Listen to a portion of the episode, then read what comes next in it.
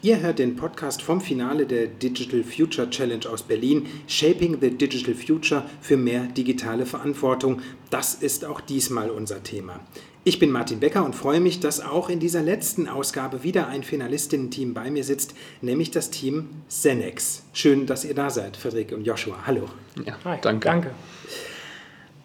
Ich habe eine Frage und das betrifft gleich euren Teamnamen. Der ist so kurz und griffig. Wie seid ihr eigentlich darauf gekommen?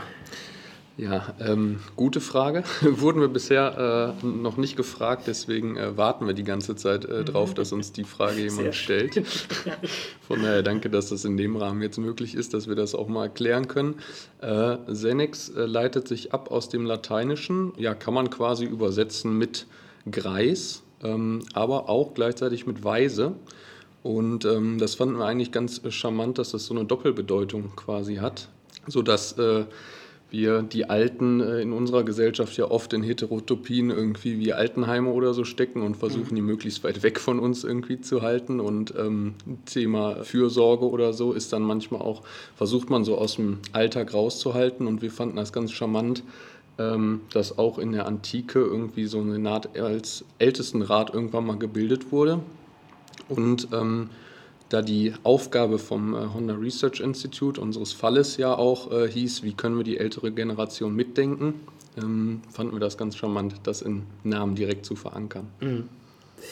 Ich frage vielleicht mal, ihr habt jetzt schon gesagt, woher euer Name kommt. Könnt ihr mir vielleicht noch kurz erzählen, woher ihr kommt und was ihr macht und woher ihr euch möglicherweise auch als Team kennt? Ja, wir studieren beide Ethik und Organisation im Master, ein bisschen anderen Bachelor vorher, äh, was ich auch super interessant fand, bei unserem Master die verschiedenen Perspektiven. Wir haben uns in einem Kurs über CDR kennengelernt und ja, da wurde uns doch nahegelenkt, hey, hier gibt es eine coole Challenge und dann haben wir es einfach mal gemacht. Mit Amelie auch natürlich noch zusammen, die gerade nicht hier ist, äh, die dann nochmal die Perspektive hat, dass sie auch einen Psychologie-Master macht und dann natürlich dann uns auf jeden Fall unterstützt, weil da hätten wir sonst einen blinden Fleck vielleicht. Ihr habt euren Use Case schon erwähnt von der Honda, vom Honda Research Institute. Dafür habt ihr euch entschieden, das habt ihr bearbeitet. Es geht euch um die digital-ethische Umsetzung einer Sprachassistenz. Habt ihr dazu eigentlich viel auch praktisch recherchiert, möglicherweise selbst auch Einblicke in den Stand der Pflege bekommen, sofern das Corona-bedingt möglich war?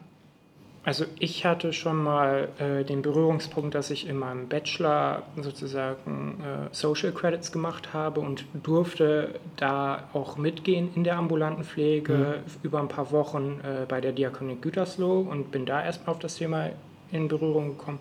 Generell glaube ich, ist das auch ein Thema, wo jeder, also oder die meisten Berührungspunkte haben durch Angehörige.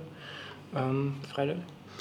Berührungspunkte praktisch äh, jetzt auch eher in meiner Vergangenheit. Ich habe mal ein freiwilliges soziales Jahr im Hospiz gemacht mhm. ähm, und äh, da ist äh, auch das Thema, was wir in den Fokus ein bisschen gelenkt hatten mit äh, unserer Sprachassistenz, das Thema Demenz, äh, ist da auch immer wieder relevant. Von daher hatte sich das so ein bisschen auch aus unseren äh, Vergangenheiten ergeben, dass wir jetzt gedacht haben, wie gehen wir den Fall an und sind dann letztendlich bei einer Sprachassistenz für Demenzbetroffene gelandet.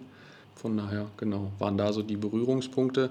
Während der Challenge jetzt ähm, haben wir viele Gespräche geführt, äh, auch Interviews. Ähm, Joshua, du hast ja äh, genau. auch ein Interview geführt.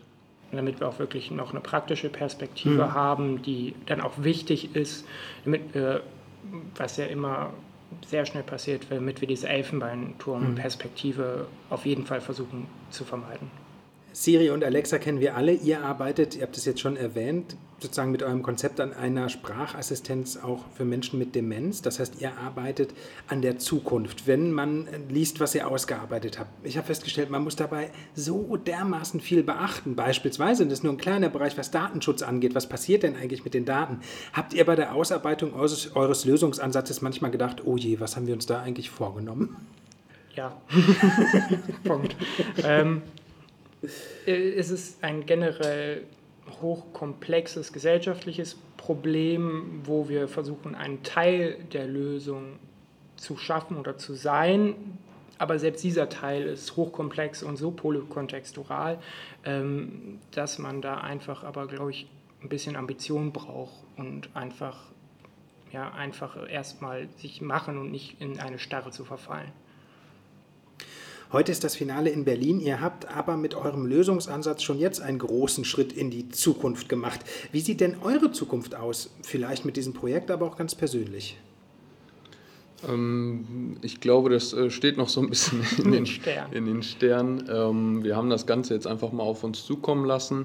Ähm, wir haben auch gesehen, dass ja in der Vergangenheit auch Teams, die bei der Challenge äh, unter anderem auch gewonnen haben, wie die Digital Wombats, äh, jetzt auch ein bisschen anders unterwegs sind. Äh, von daher wollten wir uns jetzt gar nicht zu verkopfen, dass jetzt genau das irgendwie aus der Sache hervorgehen mhm. muss, sondern wollten uns das jetzt alles mal auf uns zukommen lassen.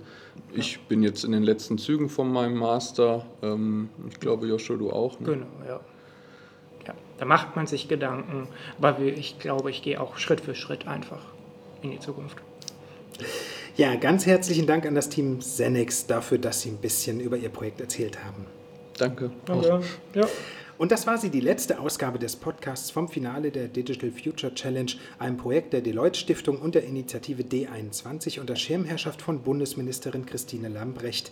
Wir haben nun viel in der Gegenwart und über die Pläne von morgen gesprochen und sind gespannt auf die Zukunft. Mein Name ist Martin Becker. Alles Gute und auf bald.